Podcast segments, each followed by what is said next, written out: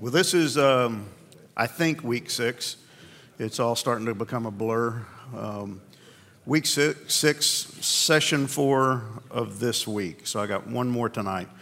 Um, my wife texted me this morning. She goes, So, how are you doing? And I was like, I'm exhausted.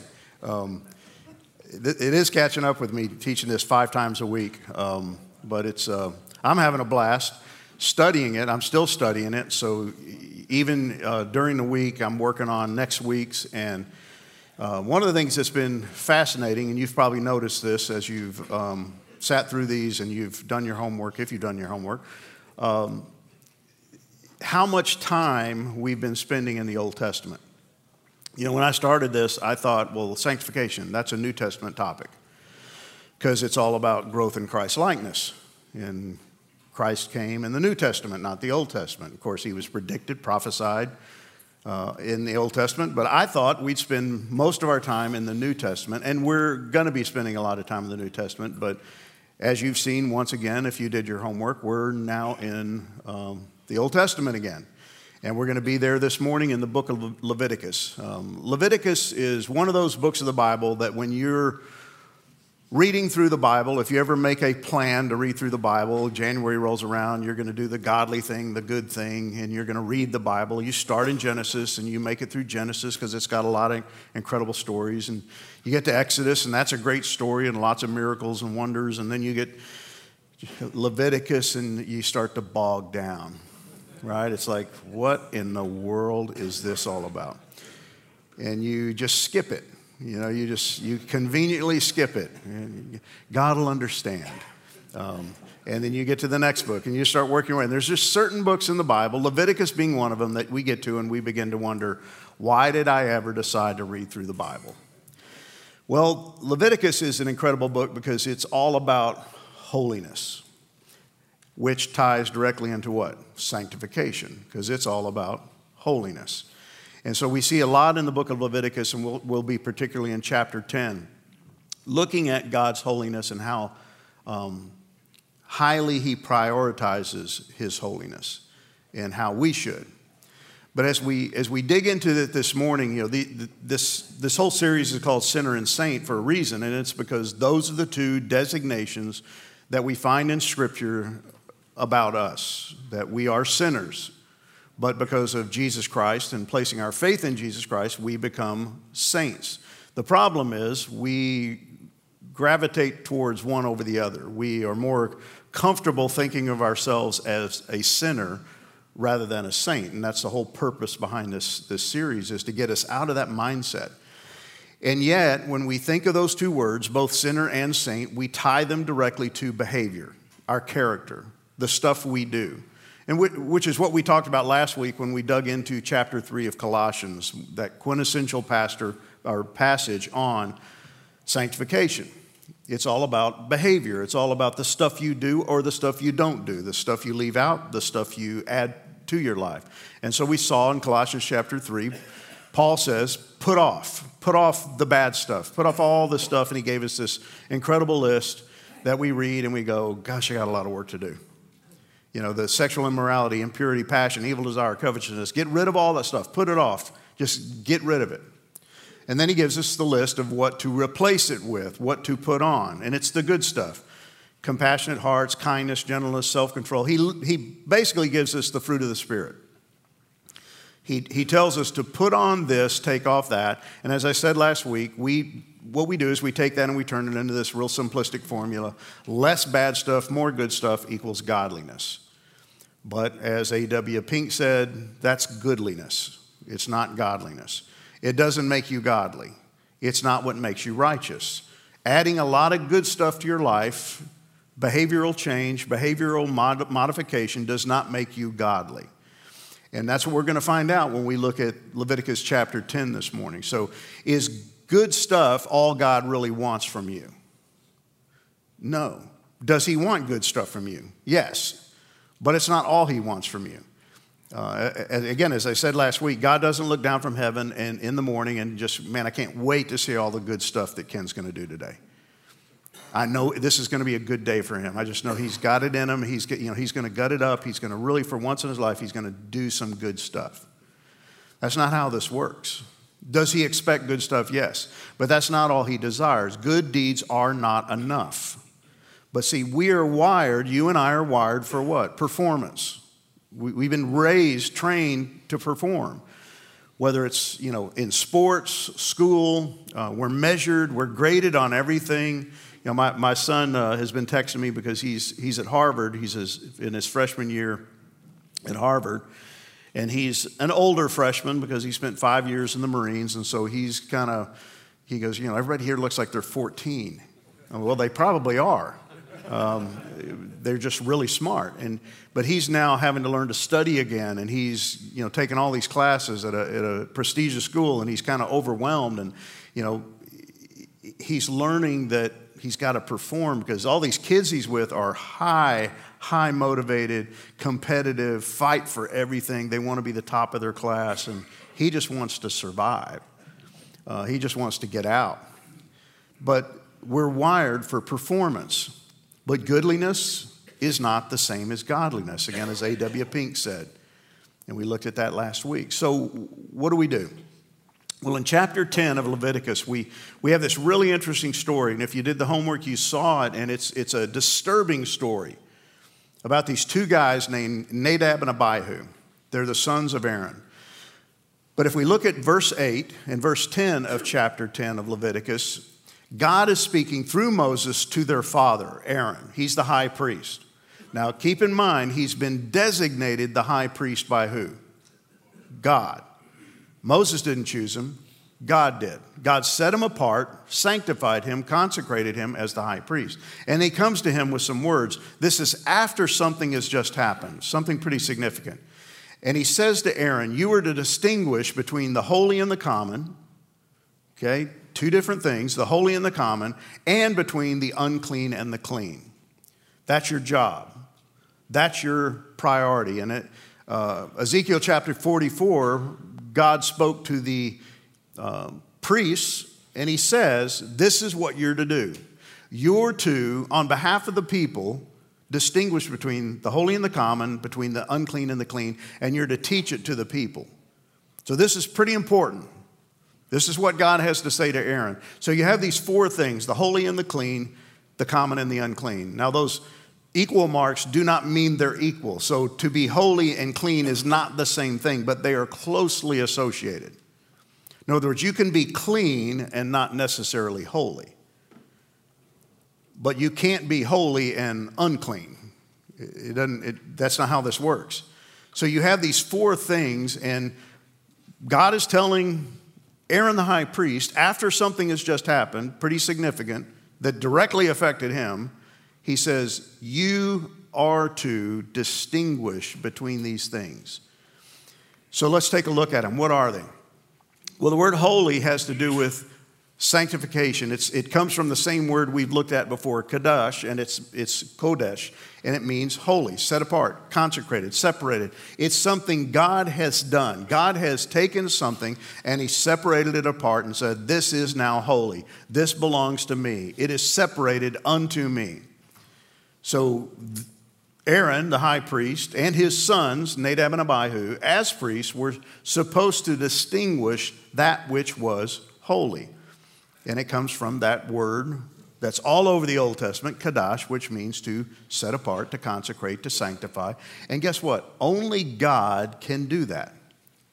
Only God can sanctify something and make it holy. I can set apart all kinds of stuff for all kinds of reasons, but it doesn't make it holy. See, God is the only one who can set apart and make something holy. Well, what is, what is the clean? What does that have to do with anything? Well, it's a Hebrew word that has pretty deep meaning, as most Hebrew words do, and it has to do with not just physical purity and cleanliness, but ethical and moral purity. And that was really important to God. It was really important that the priests be clean and pure. You know, their garments had to be clean and pure. Their lives had to be clean and pure. They couldn't offer sacrifices until their sins were atoned for. Cleanliness, purity, morally, ethically was very important to God. And it's the exact opposite of something being polluted or dirty. So he says, You're to separate between the holy, the common, the clean, and the unclean. Well, what's the common? Well, this particular Hebrew word literally means that which is common, ordinary. And by extension, it means unholy. Now, I hear that word and I think, well, evil. Not necessarily. It just means not set apart. It has not been set apart by God. It, it is not something God has deemed as His for a special purpose. So, by virtue of that, everything out there is technically common. Everyone you work with who's outside of Christ is common. Your neighbor who is outside of Christ, doesn't have a relationship with Christ, is common. Your children who have not yet come to faith in Christ are common. You, before coming to faith in Christ, were common. And so it's this idea of everything that is not sanctified, that has not been set apart, is common. It's, it can have once been set apart but now it's not. So let me give you an example of what that might look like, at least in this day and age. If I was a priest and my job was to make offerings, go into the tabernacle and make offerings on behalf of the people, and one day I walked in and I saw sitting there in the tabernacle a laver, a bowl that was set apart for sacrificial purposes. And I thought, hey, this weekend my wife's having a dinner party and she needs a punch bowl. So I'm going to borrow this laver, this bowl that is set apart by God for the use of sacrifice on behalf of the people, and I'm going to borrow it, I'm going to repurpose it just for a weekend. And I'm going to take the bowl home and I'm going to use it as a punch bowl. What have I done to that item? I have taken what God has deemed holy and I have made it common. I have desanctified it.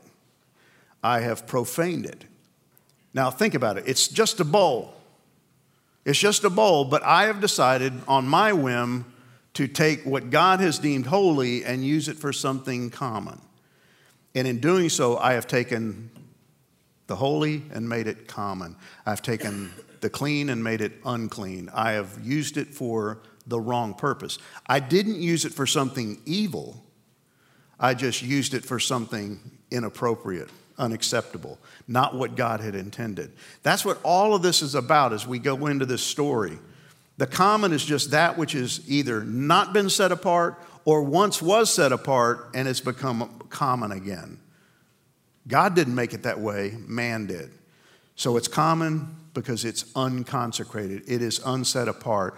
And here's the deal what was consecrated can become unconsecrated. What God has deemed holy can become unholy. Now, one of the things I want to make really clear this morning, and in saying that to you, there is no way that you and I, as believers in Christ, can lose our holiness. We cannot lose our salvation. That is not what this is teaching. But we can take what God has deemed as holy and set apart and use it for unset apart, unsanctified, unconsecrated purposes. And that's really what the whole story is uh, uh, all about. The holy can become common again.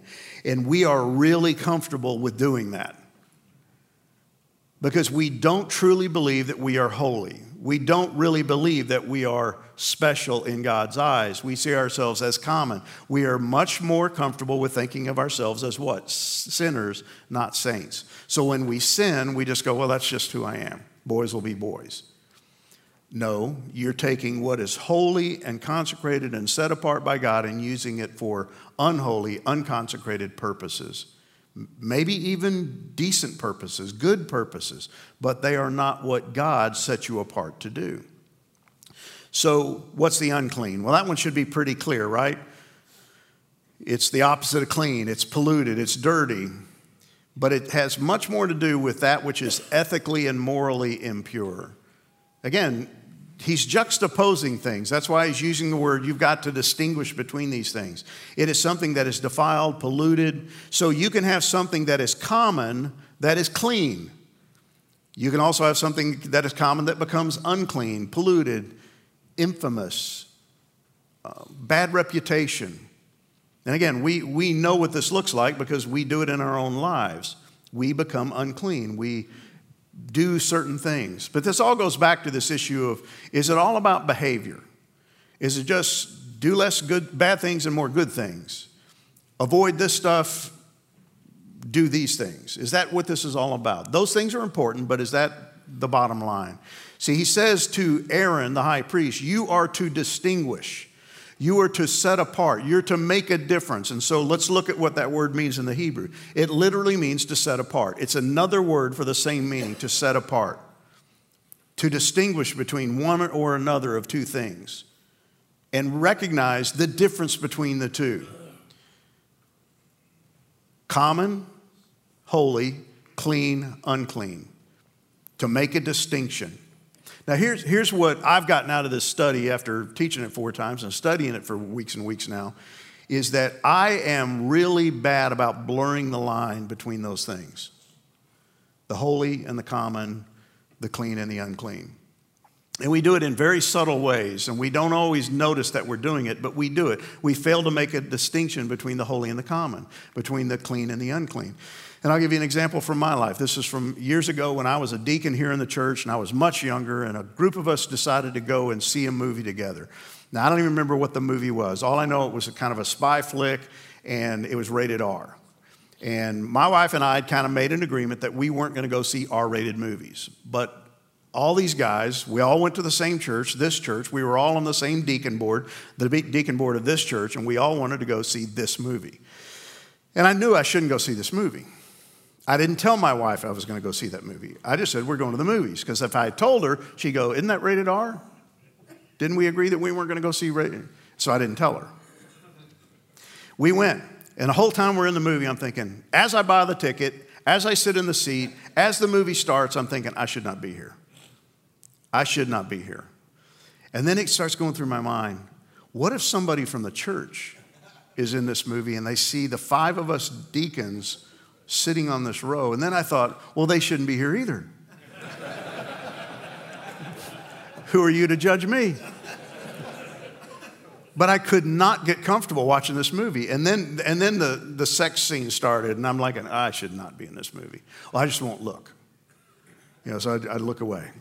And then I thought, you know, God, I just, I just need to leave. I just need to get up and leave. No, gosh, that, that it'll be awkward and you'll make these guys feel bad. And so, you know, don't judge them. And uh, so I just sat there. And I hated every stinking minute, minute of it. And finally, it's over. We walk out. We're all in the parking lot. We're walking to our car. And it's like dead silent. And it's like nobody wants to say anything. Finally, one guy goes, Man, that was awkward. I said, What do you mean by that? And he goes, I, I, I, want, I didn't want to be there. I didn't want to be there either. And then the third guy goes, I didn't want to be there either. The fourth guy goes, I wanted to get out. I mean, why didn't any of us get up and get out? Because we had blurred the line. We had just, who's gonna, I don't wanna rock the boat. I don't wanna judge anybody. I don't wanna make a scene. And we blur the line between the clean and the unclean, the holy and the common, and we treat these vessels that God has filled with His Holy Spirit, and we do things with them that God never intended for us to do. Now, this is not an indictment on the movies you go and see. That's between you and God, as far as I'm concerned. But it is hopefully helping you to understand that God takes this stuff really seriously. And he tells Aaron, You, as a priest, I've told you this before, you were to distinguish, make distinction between these things, not only for your benefit, but for the benefit of the people. Because guess what, Aaron? If you, as the high priest, don't do it, how in the world are they supposed to do it? And I look out at a whole group of guys, many of whom are fathers, and I think if you don't know how to distinguish the holy and the common, the clean and the unclean, how in the heck are your kids supposed to do it? With everything coming at them. In a world that is so confused about everything from gender to you name it. How are they supposed to know if we don't know? See, we're to make a distinction. And I love this definition. It's a very simplistic definition, but look at what it says. The generic meaning of sanctification is the state of proper functioning. So, if you boil it all down, you and I are to function a certain way. We have been set apart by God to function in a certain way, in a certain capacity, according to a set of standards, all of which come from Him, not me, not from the society. We are to, to properly function. So, if you're not functioning properly, as a father, a husband, a man, an employer, an employee, according to God's standards, for someone who has been set apart by God, there's a problem with that. You're failing to distinguish. See, Aaron and his two sons, Nadab and Abihu, were to operate according to God's design, not their own. He's the one who set them apart. They were to function according to his will, his ways, not their own. But isn't it easy to suddenly fall back into what you want to do? How you want to do it, when you want to do it. You ever had God, you know, whisper in your ear and say, "Hey, I want you to do X," and you go, "Yeah, yeah, yeah, okay, fine, I'll get to it," and you never get to it. Or you go, "Okay, yeah, that's fine, but I'm, I'm, I don't want to do it that way." Now, you never say that directly to God. If you do, good luck with that. Um, but you think it, which is just as bad because He knows our thoughts. And we just do things according to our way. But see, if you're going to function according to the way God deemed you, designed you, set you apart, you will do things His way, not your way. Which again brings us back to this story. Leviticus chapter 10, verses 1 and 2, that comes right before verse 8 that we saw just a second ago. What, what happened to these two guys? This is a fascinating story. Nadab and Abihu, the sons of Aaron, they're priests each took his censer, because he's a priest, and a censer is just this little bowl that they would put coal in, put incense on top of, and it brought a sweet aroma. They put fire on it, and they laid incense on it, and they offered unauthorized fire before the Lord, which he had not commanded them. And fire came out from before the Lord and consumed them. He smoked them. He, he, he kills them. They died before the Lord. Now, I don't know what these guys did, but I, I don't want to do it. Whatever they did, I don't want to do. Now, here's the problem this text, no matter how hard you study it, tells you exactly what they did. And see, because I'm performance based and I'm wired for behavior, tell me what I'm supposed to do, tell me what I'm not supposed to do, that frustrates me because I'm thinking, I still don't know what they did. How do I not do what they did so God doesn't smoke me? Because I don't want to get smoked. See, it, all it says is they offered unauthorized fire. Well, what the heck is that? What did they do? And I think it's interesting that God doesn't tell us what they did because we tend to go, well, then I won't do that. But see, the problem wasn't necessarily what they did, it's why they did it. What was the motivation behind their actions? And see, I don't like to spend a whole lot of time thinking about my motivations because that's uncomfortable. But see, God's all about the heart. God's all about what drives you to do what you do. So let's look at this word. It says they authored unauthorized fire. It literally means strange fire. Well, that doesn't help me at all. What's strange fire? Well, let's look at the different translations, how this gets translated. NIV, it's profane fire. Again, doesn't help me. NIV, ESV, unauthorized fire. NRSV, unholy fire. And then the NLT, which tries to make it in language we can understand, says it's a different kind of fire. Uh, that, that clears it up, you know. Whatever you do, don't offer, offer, offer a different kind of fire. I still don't know what it is. See, here's, here's the bottom line. As far as I can tell from this passage, what God is trying to get us to understand is that they were trying to do God's will their way. Remember, they're priests. They're offering incense. They're doing what they were designed to do, but they're doing it in a way that makes God pretty angry because He smokes them, he, he consumes them with fire. But see, God's very precise. He's very precise about how He expects things to be done. So let's look at Leviticus chapter 16. It says, He, Aaron, shall take a censer full of coals of fire from the altar before the Lord, two handfuls of sweet incense, beaten small, and he shall bring it inside the veil, put the incense on the fire before the Lord, that the cloud of the incense may cover the mercy seat that is over the testimony, so do, he doesn't die. See, God's pretty, pretty clear about how he wants things done. Now, Nadab and Abihu, according to verse 1 and 2 of chapter 10 of Leviticus, were doing something they were supposed to do. They were offering incense before the Lord. But he killed them. Well, there's something going on here. What is it they did? We'll look at Exodus chapter 30. Aaron shall burn fragrant incense on it, the altar of incense. You shall not offer unauthorized incense. Now, there are some commentators who say, well, that's what they did. They used the wrong brand of incense. They, they took liberties. But he goes on and says, Don't offer a burnt offering, don't offer a grain offering, you shall not pour out a drink offering on it. The altar of incense is used for only incense and a particular incense. Now, this is really fascinating to me. Exodus chapter 30. Take sweet spices, stacte, onycha, galbanum. I don't even know what these things are. I don't have a clue. But he says, take those things, sweet spices with pure frankincense, each of equal part, and make an incense blended as by the perfumer, seasoned with salt, pure and holy. You shall beat some of it very small, put part of it before the testimony in the tent of meeting where I shall meet with you. It shall be most holy for you. It shall be sanctified. It shall be consecrated for you. It shall be special, distinguished, set apart. See, God's giving them a recipe for the incense. Think about that. How particular is God? Very particular.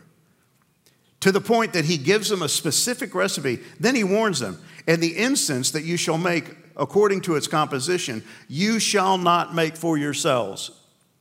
In other words, Aaron, Nadab, Abihu, none of the priests could walk in there, make this recipe, and then go, man, this smells great. My wife would love this. I'm going to bottle this and I'm going to sell it on eBay what would happen? God would kill him. God would snuff him out. You may think, well, that's, that's, that's harsh. Well, see, God takes this stuff seriously. It's to be holy to the Lord. It was set apart for him, for his use, for one purpose only, and whoever makes any like it to use as perfume shall be cut off from his people. And that almost always in the Old Testament means he'll be smoked he will be killed. Not just kicked out of the camp, not just sent to the outer reaches of the, of the nation of Israel. No, he shall be killed for doing it. Why? Because these things, even the incense, shall be holy to the Lord. Treated as holy. Distinguish between what I have said is holy and what is common. See the difference. See, even the incense was holy. Nadab and Abihu were holy. They had been set apart by God. Their garments were holy. They belonged to God. Their job was to do the things that God had called them to do. And it appears from verses 1 and 2 of chapter 10 that they were, but there was something missing in their actions, their behavior, their activity. And I think it has a whole lot to do with their heart. So, what does God do? God cuts them off. God kills them. God takes them. He smokes them. And then in verse 3, look at what it says. This is God speaking. He's just killed Nadab and Abihu, the sons of Aaron. And listen to what he says Among those who are near me, I will be sanctified. Either you do it or I'll do it. You will do what I called you to do. You will function properly as I have deemed proper functioning. I will be sanctified, and before all the people, I will be glorified. I want to read you this from Ezekiel chapter 36. You don't have to turn there, but it starts in verse 16. It says, The word of the Lord came to me, Son of man, when the house of Israel lived in their own land, they defiled it by their ways and their deeds. Their ways before me were like the uncleanness of a woman in her menstrual impurity. That's pretty graphic. That's how bad it is. They profaned my holy name in that people said of them, These are the people of the Lord, and yet they had to go out of his land. He, he had to kick them out of their land, his land because they had not kept their promises. But he says, But I had concern for my holy name, which the house of Israel profaned among the nations to which they came. And then he says, It's not for your sake, O house of Israel, that I am about to act, but for the sake of my holy name, which you have profaned among the nations to which you came. And I will vindicate the holiness of my great name which has been profaned among the nations and which you have profaned among them. Does God take this stuff seriously? You bet He does. And you can't say, well, that's Old Testament. He's the same God then, He's the same God now. He cares about His name, He cares about what's holy. And He says to you, just like He did to Aaron, I will be sanctified. I will be set apart. I will be glorified. I will, if you won't, I will. And I don't know about you, but I want to be a part of this process, not left out of it. I want God to be sanctified through my life. I want God to be glorified through my life. And that's what sanctification is all about. But we, have got to go back and understand that we are set apart. We are different. We're not common. And these two guys had failed to distinguish between the holy and the common. What did they do? I don't know. I don't know exactly what it is that they did, but it's the heart behind what they did. They had lost the distinctiveness, they, they had blurred the lines, and we do it every day with our lives. See, they had offered fire, which they were supposed to do, but they offered it in the wrong way, the wrong kind of fire, strange fire, profane fire, unauthorized fire, unacceptable fire. It wasn't the way God wanted it done. They tried to do God's will, but not God's way. And it becomes profane. Just like we read in Ezekiel chapter 36. Their lives, the people of Israel, see, because these guys didn't differentiate, what ended up happening is that Aaron, Nadab, Abihu, and all the other priests over the years, over the centuries, never taught the people to differentiate between the common and the holy, the clean and the unclean. And the people of Israel spiraled down and they got worse and worse until God sent them into captivity. They, those two men, were tainted by sin. They were to be pure, they were to be holy, they were to be set apart, but they brought their sin into the tabernacle, their uncleanliness, their commonness, and God had to take them out. And then he, in verse 8 and verse 10, reminds their father, They're dead, you're not.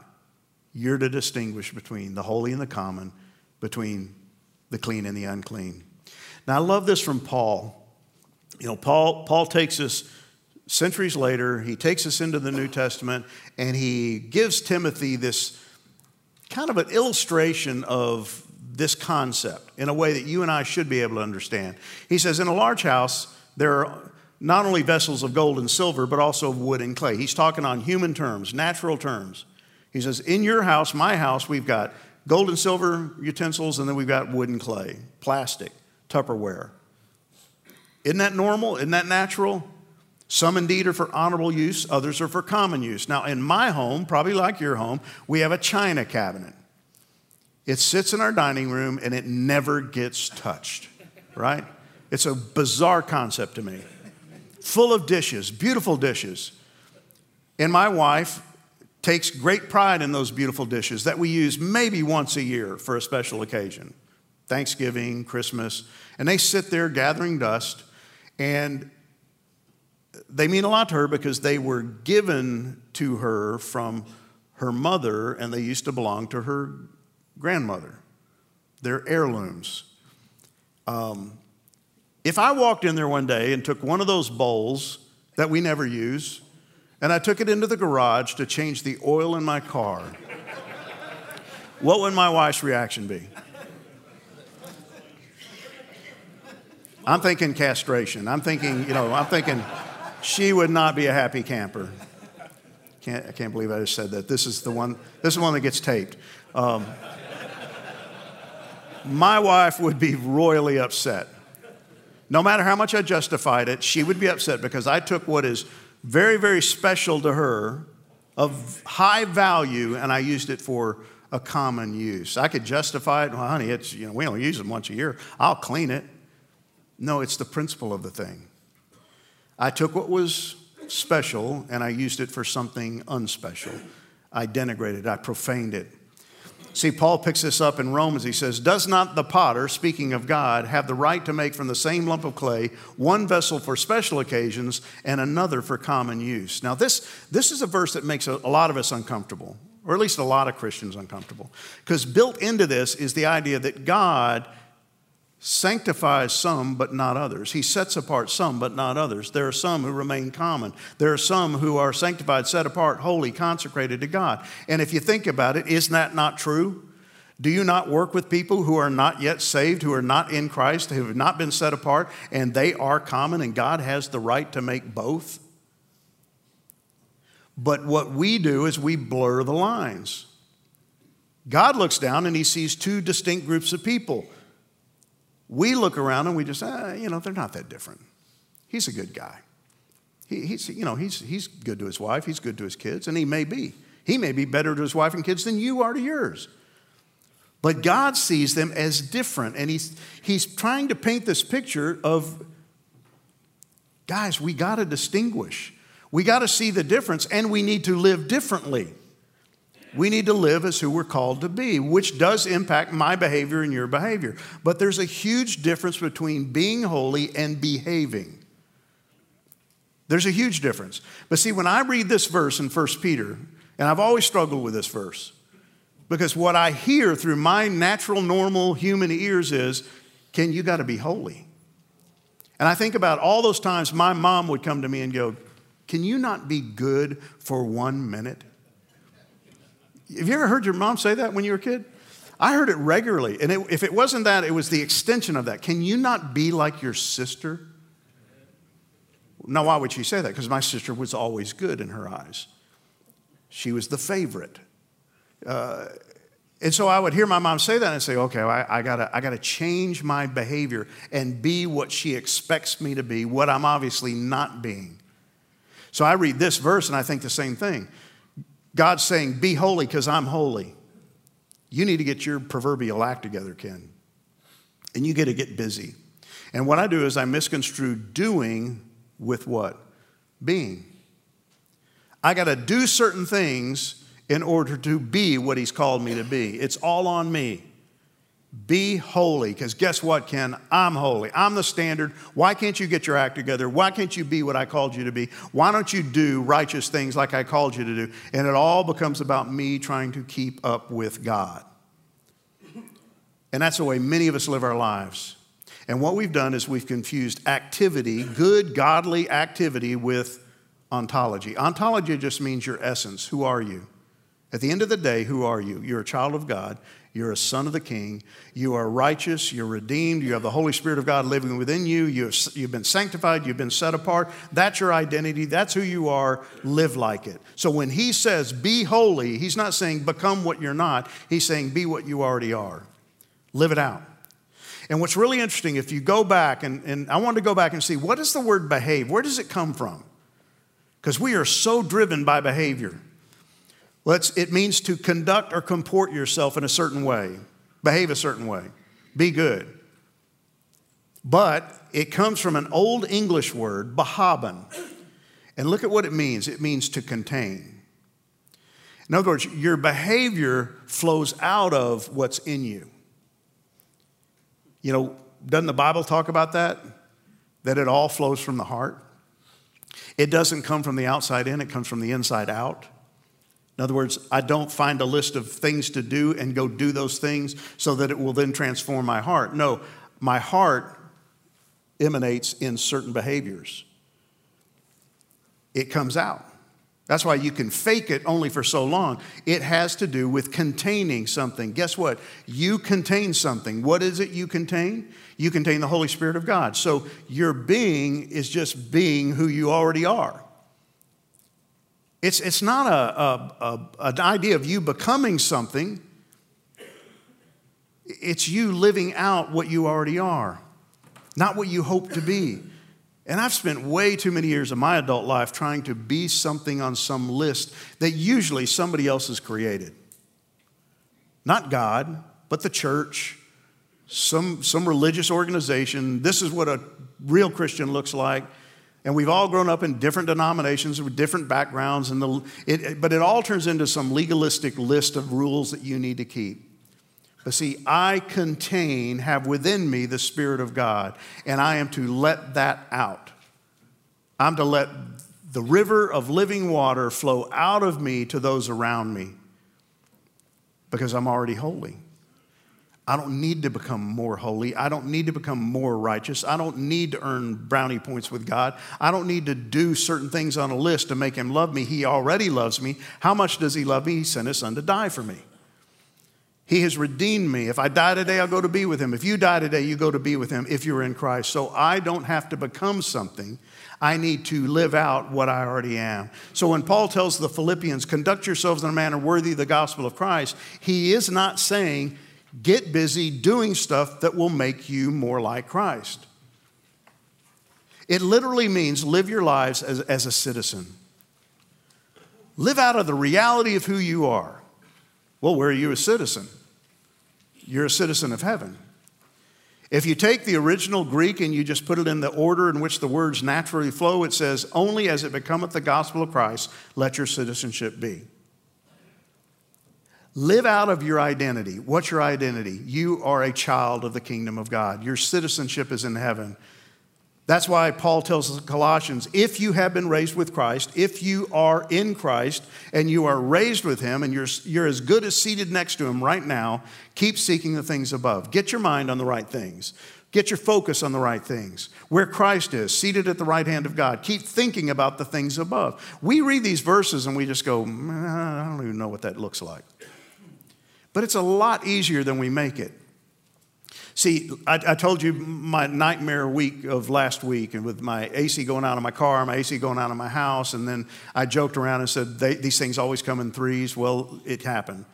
You know, my, I was driving home from a, Tuesday night Bible study last week, and I ended up with a flat. And if that's not bad enough, it was a hole in the sidewall which they can't fix. So I got to buy a new tire. So that was my third shoe to drop.